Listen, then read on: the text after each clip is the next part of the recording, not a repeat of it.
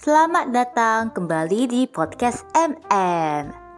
Hari ini bersama saya Litama akan menceritakan tentang perjalanan dalam dunia musik. Pertama kali saya mengenal musik itu saat kecil. Uh, ayah saya belajar secara otodidak dan hanya mengenal melodi. Di antara semua saudara saya, hanya saya yang terlihat antusias dan cepat tangkap sehingga orang tua saya pun mencap saya sebagai anak yang suka musik gitu. Lalu mungkin pertama kali mengenal lebih resmi itu di saat kelas 4 SD. Saat SD kami ada kegiatan ekstrakurikuler dan saya mendaftarkan diri ke keyboard. Karena waktu kecil saya pikir keyboard itu keyboardnya komputer dan TIK adalah pelajaran favorit saya. Jadi saya pikir mungkin dengan mengambil keyboard ini, kami akan banyak free time untuk main game. Jadi saya pun dengan senang hati daftarkan diri. Yes, gitu. Nah, hari pertama pun tiba. Kami pun dibawa pergi ke suatu ruangan. Saat dibuka pintu itu, hah? Kok banyak piano? Bukannya saya maunya komputer ya? Nah, itu terlintas di otak saya. Ha. Kok gitu? Tapi ya agak apa-apa lah juga belajar-belajar gitu kan. Eh ternyata seru. Jadi saya suka. Dan saya pun tahu namanya itu keyboard bukan piano. Dan bedanya keyboard dan piano. Lalu mungkin saya juga termasuk cepat tangkap. Di minggu kedua gurunya sudah minta saya main dengan dua jari dua tangan. Bukan dua jari. Nah dua tangan. Mungkin itu terdengar biasa. Tapi ada teman saya yang sampai setahun baru disuruh pakai dua tangan. Jadi saya pun bangga weh ternyata saya hebat ya ah, gitu. Jadi saya pun ya ikutlah ikut esko selama satu tahun hingga kelas 5 SD saya lupa kumpul formulir jadi saya tidak ikut keyboard. Tapi guru saya ingat saya. Jadi dia ikut dia suruh saya iringin Pianika pas upacara dengan lagu Indonesia Raya dan Mengheningkan Cipta dan lagu nasional yang biasa dinyanyikan gitu. Kan waktu SD jadi kalau kita bawa pianika itu rasanya bangga banget. Usia kayak spesial banget. Nah gitu. Itulah saya. Sampai SD hmm, lalu SMP SMP saya ikut lagi keyboard. Dan di sini entah karena rajin atau apa jadi saya latihan di rumah lagi kedua kali latihan terus sampai bisa. Jadinya guru saya pun biasa lumayan cepat. Padahal saya cuma pengen latihan cepat supaya bisa pamerin pamerin ke teman-teman saya eh, ini saya udah bisa loh ha gitu. Nah jadi ya sampai terlalu karena saking cepatnya jadi guru saya pun gak ada bahan lagi gak tahu mau ngajar apa kan. Ya saya merasa bersalah juga sih. Ya karena dari sana saya mulai bosan lagi. Lalu guru saya pun apa ya ngajar sedikit teknik tangga nada C mayor. Nah ini kan asing buat saya. Eh kok kayak gitu? Jadi saya latihan lagi di rumah.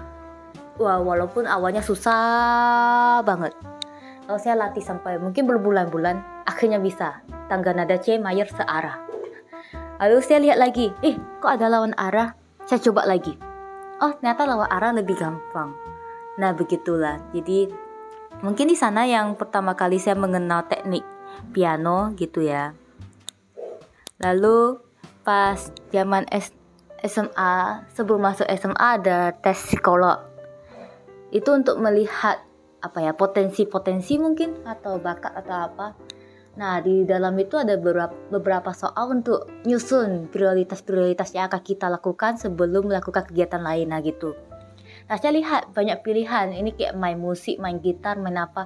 Oh, jadi saya mikir lagi. Mungkin kalau kita pilih itu, itu sebagai prioritas kita berarti bakat kita di musik. Ya udah, saya sengaja tidak memilih itu.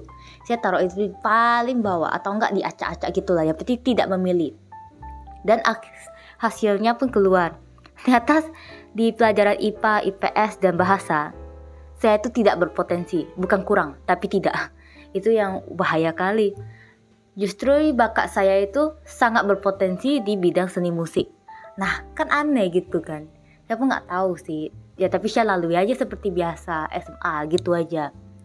sampailah di zaman kuliah nah kuliah sih jadi ragu mau ambil apa ini ya ya tapi karena dengan dukungan orang tua ambil musik aja gak apa-apa kan kayaknya kamu terlihat apa ya enjoy enjoy gitu gitu ayo udahlah saya ambil musik dia pikir saya itu musik piano itu ya belajar aja piano aja dari awal sampai akhir.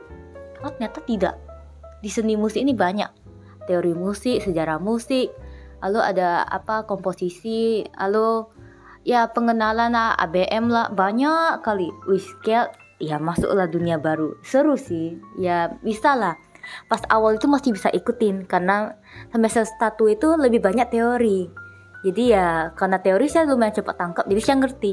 Ya akhirnya saya kayak mungkin agak meremehkan atau sombong gitu. Hah masa gitu aja gak bisa? Ha gitu. Ya tapi ya kalau bisa saya juga bantu teman. Tapi ya entahlah rasanya itu kayak bukan diri saya lagi. Sampai semester 2 mulai banyak praktek-praktek gitu. Astaga ini kayak apa sih? Susah banget gitu kan. Nah di sini lah mulanya saya drop langsung ikutan nilai saya cium merosot ke bawah gitu. Ya karena kayak ini betulan dunia baru jadi kayak wah susah kali gitu kan. Jadi mulailah. Ini ya kayak dari semester 2 baru mulai terasa dunia kuliah musiknya gitu. Dan saya pun mulai adaptasi kembali. Dan untungnya ya semakin semester tiap semester ya saya makin bisa beradaptasi dan ya sekarang saya mulai memahami gitu ya tapi ya dari sini sih kesimpulan saya dapat sih kita tetap harus rendah diri. Kalau kita mulai lupa jati diri sih ya jadinya kayak menyombongkan diri lalu ya jadinya gagal gitu. Gitu sih. Lalu ya untung juga teman-teman saya yang teman angkatan saya agak ya sangat suportif gitu. Ya karena saya seorang cewek jadi saya pikir beberapa kali mau henti dari kuliah. Cuma karena gengsi aja sih seorang cewek. Tapi untung mereka berangkul saya. Eh gak apa-apa gak apa-apa. Lalu mereka pun mengajari saya kayak yang materi yang saya nggak bisa gak paham. Jadi kayak betul-betul ya bro lah. Hey bro. Ha gitu. Jadi ya kami sisa berempat sih sekarang. Untuk kami berempat masih bisa tahan hingga sekarang. Ya semoga bisa lulus bareng. Nah sekian mungkin perjalanan seni dari saya. Ya semoga masih ada pengalaman-pengalaman baru yang bisa mengisi di kehidupan masa depan saya. Sekian dari saya. Terima kasih. Salam podcast MM bye bye